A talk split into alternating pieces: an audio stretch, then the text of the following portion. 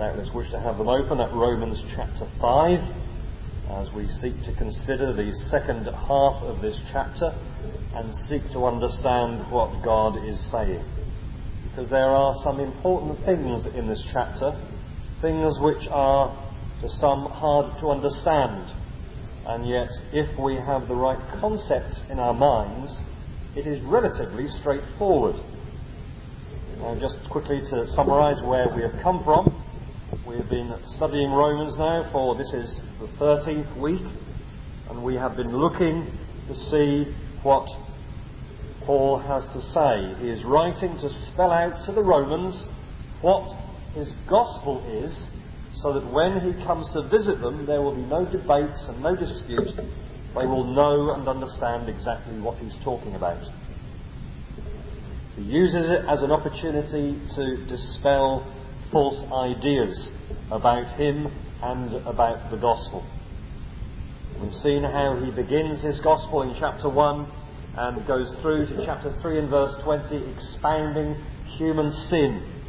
And he is showing very forcefully, you could almost say he's got a sledgehammer, he's trying to crack over our heads repeatedly about the fact that the human race, you and I, are sinners and in desperate need of salvation. And yet, in spite of the fact that we desperately need to be saved from our sins, yet there is nothing that we can do about it. And he takes 64 verses to labour this point. Whether we're immoral, whether we're moral, whether we're religious, we're all lost in our sins. And then in the six verses that follow, he gives us the gospel. Our sins are dealt with and we are made right with God on the basis of what Jesus Christ did by his life and his death in purchasing for us a perfect righteousness and in being punished for our sins on our behalf. And so now, if we wish to be saved, all we have to do is to trust in Jesus Christ, his person and his work, and then God will credit that to us as righteousness by his grace. We must remember it is by the grace of God we are saved, and it is faith which is the instrument that God uses. It's not that there's anything special about our faith, it is that God uses our faith, that it's God in his grace who saves us from our sins. the objection would then be raised by some that, well, it wasn't like this in the Old Testament. You've changed things, you've added something. You've thrown away the Old Testament. And Paul, chapter 4, shows that that is not the case at all. By looking at Abraham in particular and mentioning David in passing, he shows that the Old Testament was just the same. Abraham and David were made right with God on the basis of God's grace through their belief in God's grace. And so this is not at odds with the Old Testament. It's exactly what the Old Testament says. We then began to look two weeks ago at the fruit of being right with God, the results of justification by faith. And we saw, first of all, there were subjective results in that we have peace with God. And we rejoice in the hope of sharing God's glory. It has an effect upon the way in which we look at life and even in tribulation, we can rejoice because we know that God has forgiven us. And we know that our hope is not an illusion that disappoints us, but it's a certainty because when we were converted, God poured out His love in our hearts through the Holy Spirit. And all those who know the Lord Jesus Christ know their sins forgiven and know the love of God poured into their hearts at that first time when they believed and subsequently. And so Christians can say, yes, there was a time, there was a date, there was an hour, a minute, indeed a second, when I first believed in Jesus Christ. And at that moment, God responded to my faith and He poured out into my heart the Holy Spirit and communicated to me His love. We then saw last week the objective side of God's love towards us. And Paul says, well, look at it like this. We were God's enemies. We were ungodly. We were wicked people. And when we were like that, God sent Christ to die for us. But now we've been made right with God. Now we stand before God as perfect people in His sight. What's God going to do for us now? That's what He did for us when we were His enemies. Just think what God is going to do for us now that we're His friends. And there is a definiteness, a certainty that if we have trusted in Jesus Christ, we will arrive safely in glory. It is certain. The important thing we must ask is have we been converted in the first place? Well, we now proceed into verses 12 to 21 to the end of the chapter in chapter 5 and seek to discover what Paul is saying here. And because of the way he's been speaking, some people would raise a question. Remember, I said Paul writes in such a way that he'll stimulate questions in people's minds. And the question stimulated would be this Everything you've said, Paul, centres around this one man. Jesus Christ. But how come what one man has done affects so many people? Surely there will come a time as you're preaching the gospel that the efficacy of Christ's life and death will run out. And then it won't be any more point preaching the gospel because no more people can be saved. That pool of righteousness that was purchased by Christ will have run out. There are people that have such thoughts in their heads even today. And so Paul is now going on to show how it is that one man, Jesus Christ, can save a vast multitude. And here also we need to be reminded of one of the quirks, you might call it, of Paul's style in writing. He begins to say something and then he thinks, ah, they won't understand this. I'd better explain it to them. And that's what we have in uh, this section. That's why verse 13 seems to not flow at all from verse 12. Because this is the beginning of a parenthesis. Indeed, some Bibles have it as a parenthesis. So, in Paul's mind, this is what went on. And he speaks, and he, says, uh, dictating, Therefore, just as through one man sin entered the world, and death through sin, and thus death spread to all men because all sinned, thinks, ah, now they won't understand this, I'd better explain it to them. Right. For until the law, sin was in the world. And so he's off on his digression, explaining this point so they'll understand what he's talking about. And that digression takes us down to and includes verse 17. And then he comes back to his main thought again in verse 18 and says again, and you'll notice its similarity with verse 12 Therefore, as through one man's offence judgment came to all men, resulting in condemnation, even so through one man, one man's righteous act, the free gift came to all men, resulting in justification of life. So let's look at this.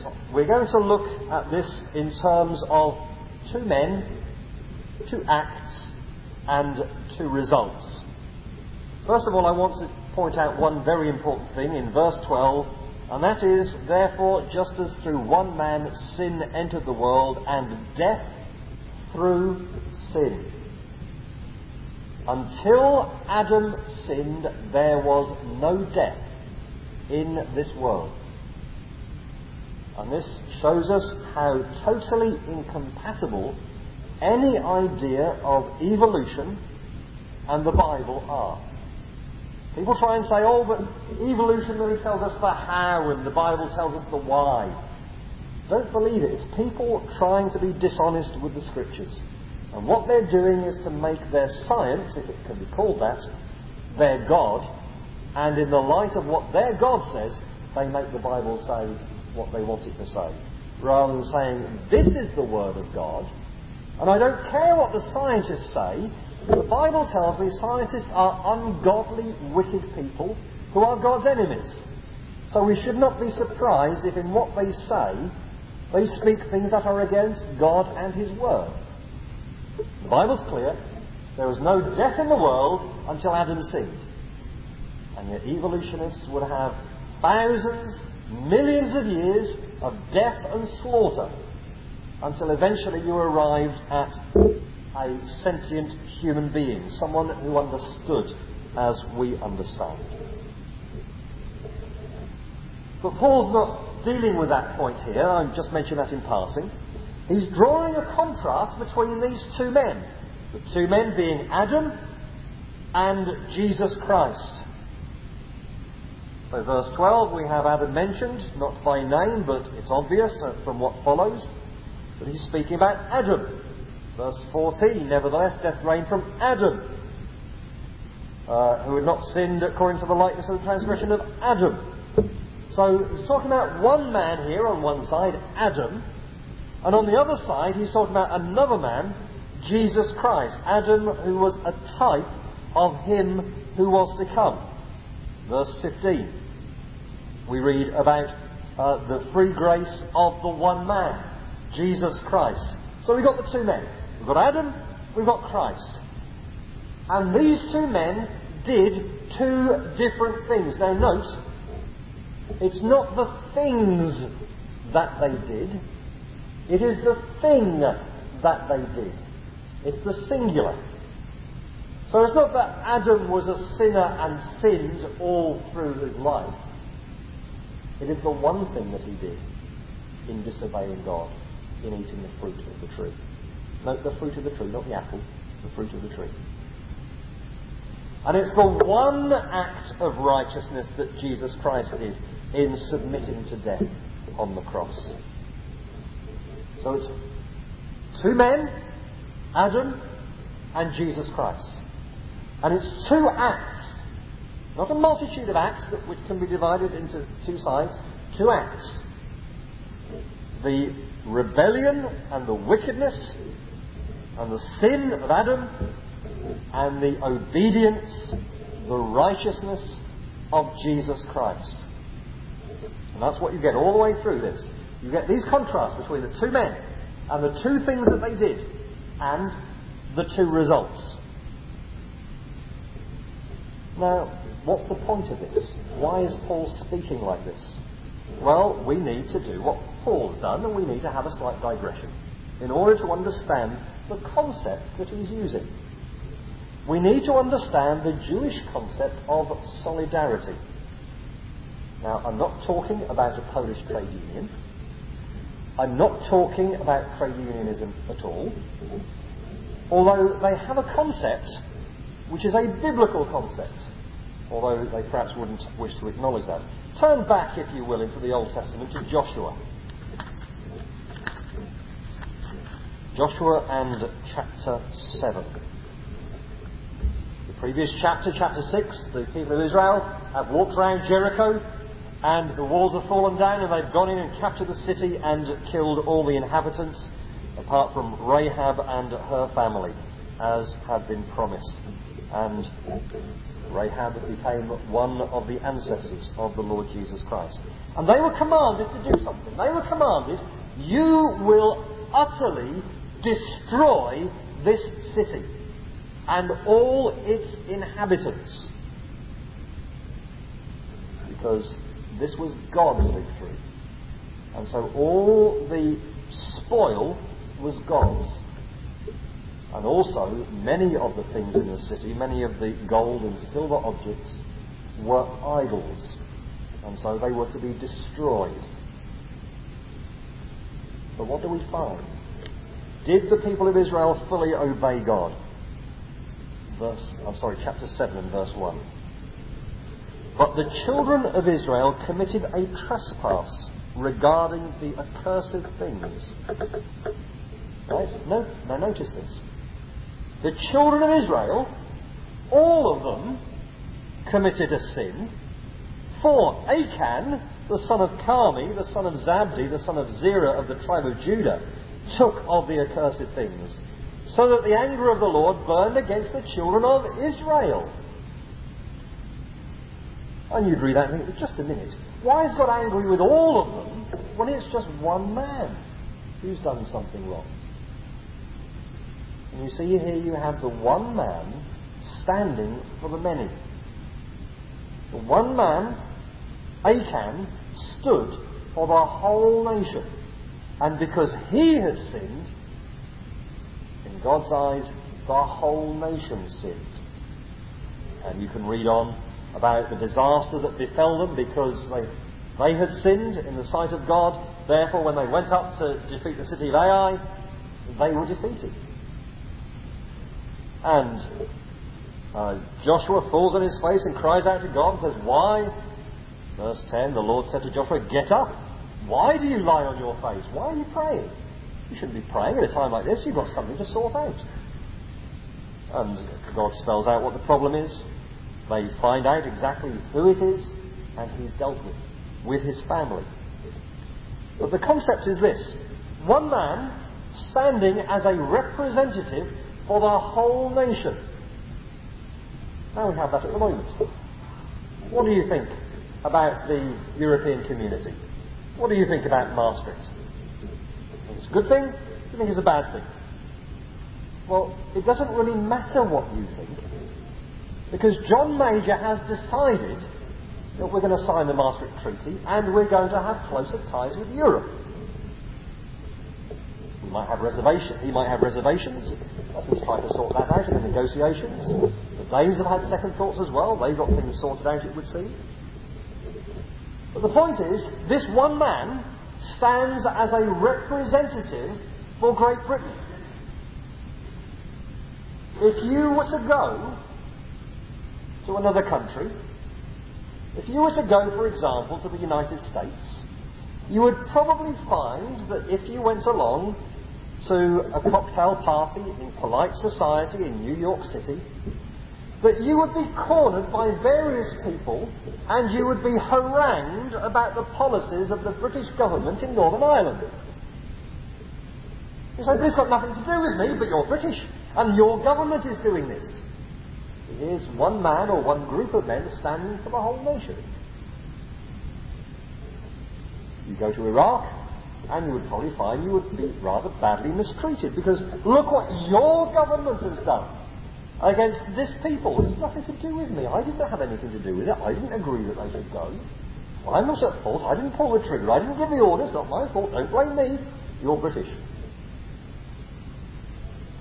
There's this concept of solidarity. We have it today, but we just don't think in those terms. We think individualistically. But the Jews didn't think like that, and the Bible's a Jewish book. We've got to understand these things if we're going to understand any of the Bible.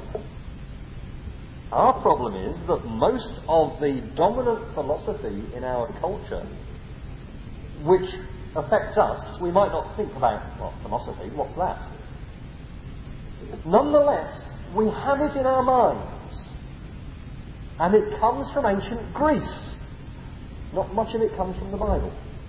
And we need to immerse our minds repeatedly in the Bible so that our minds are marinated by God's truth. And then perhaps we'll start thinking more biblically. And this is one of those things where we tend to take the Greek ideas rather than the Bible's ideas. So we need to think in terms of solidarity. And what Paul's saying here is here we have one man, Adam, and that one man, Adam, stands at the head of the human race. And he represents the whole human race. Everybody who has been born since and will be born. And God views the whole human race through that one man. And so when that one man sinned, the whole race sinned. God looks down at us through Adam. And what God sees is sin, and we're all sinners. And we say, but I wouldn't have done what Adam did. Doesn't matter. You probably would. But even if you, if, even if you didn't, doesn't matter. Because of this concept of solidarity, we are in Adam and we are united to Adam. And whatever Adam did as our representative falls upon us. So therefore, whether we like it or not, we're sinners. And we are born that way. Because when Adam produced offspring, he produced them after his image and his likeness. which was that of a sinner. And that's why uh, Paul says here, Therefore, verse 12, just as through one man sin entered the world and death through sin, and thus death spread to all men because all sinned. Now, what he's saying there is that we sinned in Adam. That we were there with Adam when he made that fateful decision. And so credited to our account, the technical word is imputed. We even use it today. We impute motives to people. We see someone doing something, say, oh, you're doing that because of this. And we impute a motive to them. We credit it to them. We say, this is the reason you're doing that. Well, what Adam has done is imputed to us. It's credited to us. Although I'm not sure that you could call sin being a credit. But on the other side, you have Jesus Christ. And Jesus Christ, one man, committed this one act of righteousness. Well, for those who are connected to him, then things are different. God has looked down through Adam at the human race, and they're all sinners. God looks down at those who are in Christ, and he sees righteousness and life. Now, I've tried to express this on a couple of uh, charts on the overhead projector.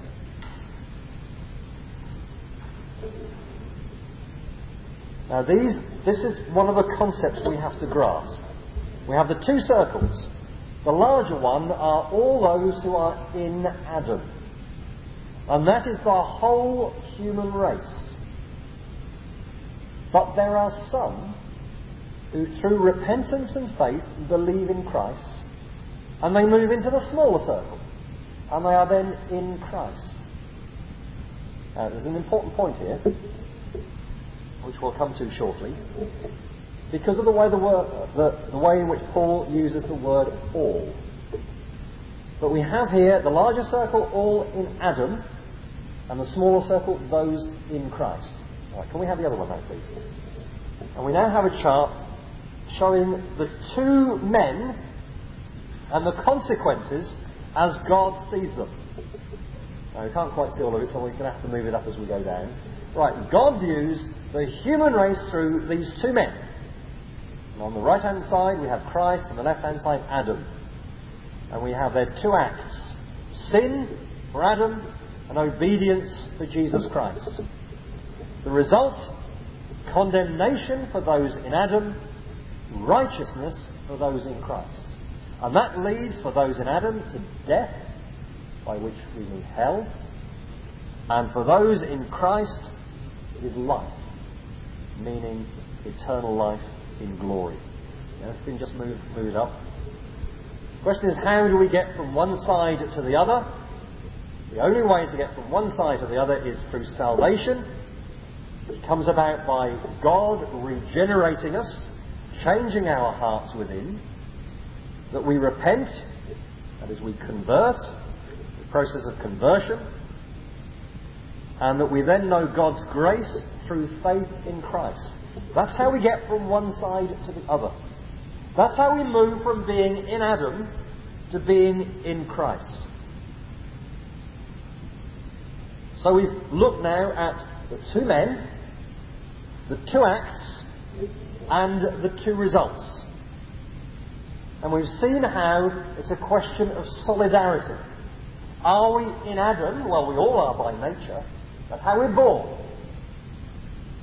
Some of us are in Christ. Who are we united to? This is the question. And if we're in Adam, Adam's sin is imputed to us. Now, Paul now spells this out and tries to explain this in more detail. We partake of Adam's one sin, we're in him, and we inherit it. And so we're born as sinners.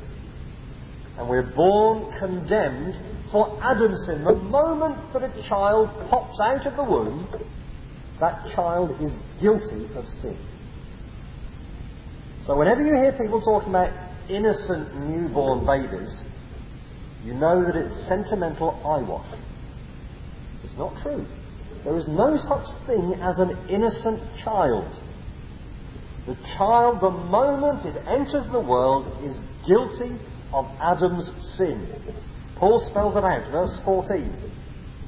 Sorry, we'll go from verse 13 first. For until the law, sin was in the world, but sin is not imputed where there is no law. No law was given, so therefore, since people couldn't break the law, well, how could they die? Death is a punishment for sin. But if there's no sin, because there's no law to break, then how is it all these people died? Nevertheless, death reigned from Adam to Moses. Why is it that until the law was given, there was death? Everybody died. We have the exception of Enoch, of course, but everybody else died. Why? The reason is because every man, and every woman born into the world is guilty of Adam's sin. Death spread to all men because all sinned. All sinned in Adam. So therefore, we need to be aware of this. It's important. It affects the way we regard little children. Those of you that have got children will know that they're not little angels. You'll know that from the moment they're born, they're little sinners. They might look nice and cuddly and gurgle and look sweet. When people come along and say, oh, isn't he nice? Isn't she beautiful? They probably are. But you know what they're like at three o'clock in the morning when they are demanding that they get fed and have some attention. And that's an expression of sin. So the reason why there are such things as babies who die in infancy is because of Adam's sin. It's imputed to them, and they are guilty. Now, this doesn't deal with what happens to them eternally. Paul's not dealing with that here. In fact, you won't find that dealt with anywhere in the Bible because it's of no practical use to us at all. But Paul is explaining why there is death even where there's no law. And you could also argue that men have the law written on their hearts and they're sinning against that as well. But all men, without ex- exception, die because of the sin of Adam. Their own sins as well, but also because of the sin of Adam. So Adam's one sin, note the one sin, has condemned all men because that one sin has been imputed to all his offspring. Okay, what was the question we started with? How is it what one man has done affects so many and won't it run out one day? The answer is don't be silly. Look at Adam. And he's affected the whole race. And Christ affects those who believe in him in the same way. His benefits, his merits, are imputed to those who believe.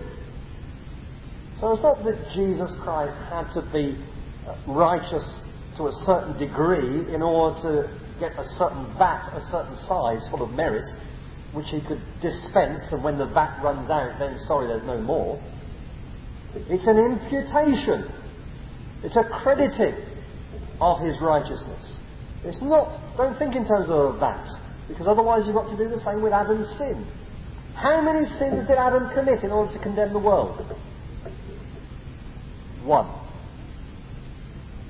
So Christ's one act of righteousness is fully sufficient for all who believe. There is great comfort and consolation. We can never say, oh, but I can't come to Christ because he won't accept me because all his merits run out. Not at all. There is more than sufficient merit because it's imputed. And Christ saves all those who are thus united to him by faith. Now, it's important to understand this concept of being in him. Remember the two circles. Because of the way that Paul uses the word all, he uses it several times in this passage. Also, he uses it in 1 Corinthians 15. Let's look at that first. 1 Corinthians 15 and verse 22.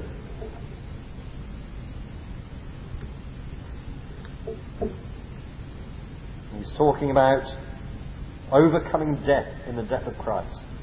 and the resurrection of Christ. And in verse 20 he says, But now Christ has risen from the dead and has become the firstfruits of those who have fallen asleep.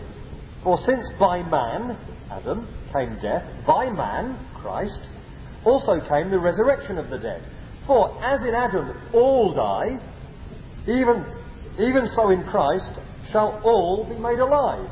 There you are, people say. See? I believe the Bible. Everybody's going to be saved. Doesn't that, isn't that what it says? Everyone's going to be saved. As in Adam, all die. So in Christ, all will be made alive. You ever read a book by William Barclay? Very famous man. He's written some books that are quite helpful. But unfortunately, William Barclay was an unbeliever. He was a wicked man that denied much of what the Bible says. And this is one aspect where he denied the teaching of the Bible. Now he would say, but I'm believing the Bible. He's distorting it. He would go to verses like this, as all universalists do, and say, everyone's going to be saved in the end. They just need to, to know about it. The whole point of evangelism, they say, is to, to encourage people and to help them to see that they're all saved, really. Adolf Hitler, Saddam Hussein, Genghis Khan, and you. You're all saved because Christ has saved everyone. That's what it says. No, it doesn't. Completely wrong. As in Adam all die so in Christ will all be made alive. Paul is drawing a distinction between those in Adam and those in Christ. It's only those who are in Christ who will be made alive. And we need to be aware of this when Paul uses apparently all inclusive words. So when he says all, what's the context? Does he mean everybody?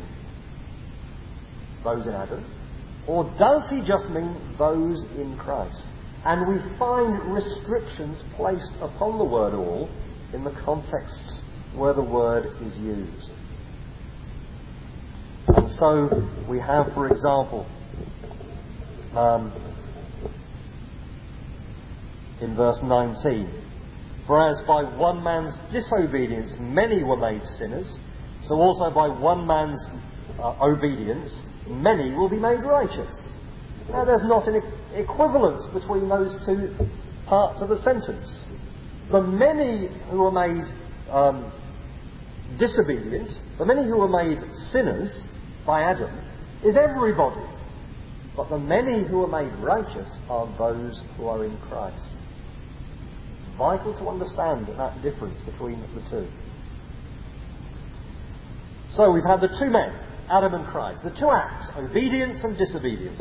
The two results, condemnation and life. A free gift. Notice it's a free gift. God's free grace comes to us. He didn't have to do it, He did it out of free grace. But then at the end of the chapter, verse 20 and 21, he mentions the role of the law. Now, I've written, recently written uh, a lengthy response to someone in America uh, who left a message on a computer saying that God made the law easy so that we could all keep it. And he was saying essentially it's the same in the New Testament that we are saved by keeping the law. So I have written him a lengthy response pointing out that what he's advocating is not Christianity. It's not biblical. It's not Old Testament either. Because the whole function of the law, as we've seen, was not to bring salvation, it was to bring an awareness of sin, and that's what Paul says again here. Okay, so we had the period Adam to Moses, people died because of Adam's sin, and yet there was no law. Why was the law given? Verse 20, moreover, the law entered that the offence might abound. The whole reason the law was given to make men more sinful, to make men commit more acts of sin. Now just think about this. If you're walking through a park, you will tend to keep to the footpath. But you might one day be walking through that same park and you see that they decide to put up some notices. And all over the place, dotted around, there are these signs saying, Do not walk on the grass. And what do you immediately want to do? You look around. Is there anyone watching? And then you step on the grass. Who are they to tell me I can't walk on the grass? You do it. And it shows your sinful nature because you will not obey the law. You decide that you know best and you're not going to be told by anyone else what to do. So the law's effect upon us is not to help us to keep it. The law's effect is to help us to sin. God doesn't want us to sin, but that's the effect of telling us what to do. The same with children, isn't it? Do this. No, I won't. Yes, you will. No, I won't. There's a story told by R.T. Kendall about him and his son. And he says to his son, Robert Tillman III, Sit down. No. Sit down. No. Sit down. No. If you don't sit down, I will wallop you so hard you won't be able to sit down. So he sat down and he said, I'm sitting down on the outside, but I'm standing up on the inside. Children are like that, aren't they? So are we. We were children once. And that's the effect of law upon us. To do the very thing the law's told us not to do. And yet, in spite of that, God sent Jesus Christ into the world to be a Saviour for sinners who sinned the more. Grace abounded. Where sin abounded, grace abounded. So that as sin reigned in death, even so, grace might reign through righteousness to eternal life, through Jesus Christ our Lord. And Paul seems to be saying, well, the more we sin, the more God's grace is shown. Well, yes. So are you saying then that I can now be a Christian and sin and get away with it, and the more I sin, the more wonderful people say God's grace is? Ah, you're thinking the right way if you think that. You're wrong, but you're thinking the right way. And Paul will deal with that very issue in chapter 6. But we're not going to go into chapter 6 today. Just want to come back and emphasize a few points. Firstly, all of us are born sinners. Whether we're young or old, we're born sinners, we are sinners. David acknowledged that in Psalm 51 verse 5. He said, In sin did my mother conceive me. If you look at it, he says even a bit more than that and spells it out in more graphic detail. It's not that he was a good little boy, it's not because of any wickedness in his mother, although his mother was a sinner. But he says, Behold, I was brought forth in iniquity. And in sin my mother conceived me. He's talking about his own state at his birth as a sinner. Do you see yourself as that? having seen yourself as a sinner, as I hope that you do, who are you in? Are you in Adam or are you in Christ? Is it for you sin, condemnation, and death in Adam or in Christ, obedience, righteousness, and life? Which side are you on? If you're on the left hand side, if you're in Adam, there's only one way to get across to the other side, and one way only. There's only one way you can escape sin, condemnation, and death, and that is through the salvation of God. You can receive God's righteousness through regeneration, conversion, and trusting in Jesus Christ and knowing God's grace. It's because of these things that you and I, even thousands of years after the event, despite the fact that millions have been saved in the meantime, can still have all the merits and all the benefits of the death of Christ. It's an amazing thing that the grace of God is so great in spite of our sin, yet His grace abounds all the more, and we can give thanks to God because of it. But let us be sure that we know and experience God's grace in our own hearts. And we know that we're in Christ and not in Adam.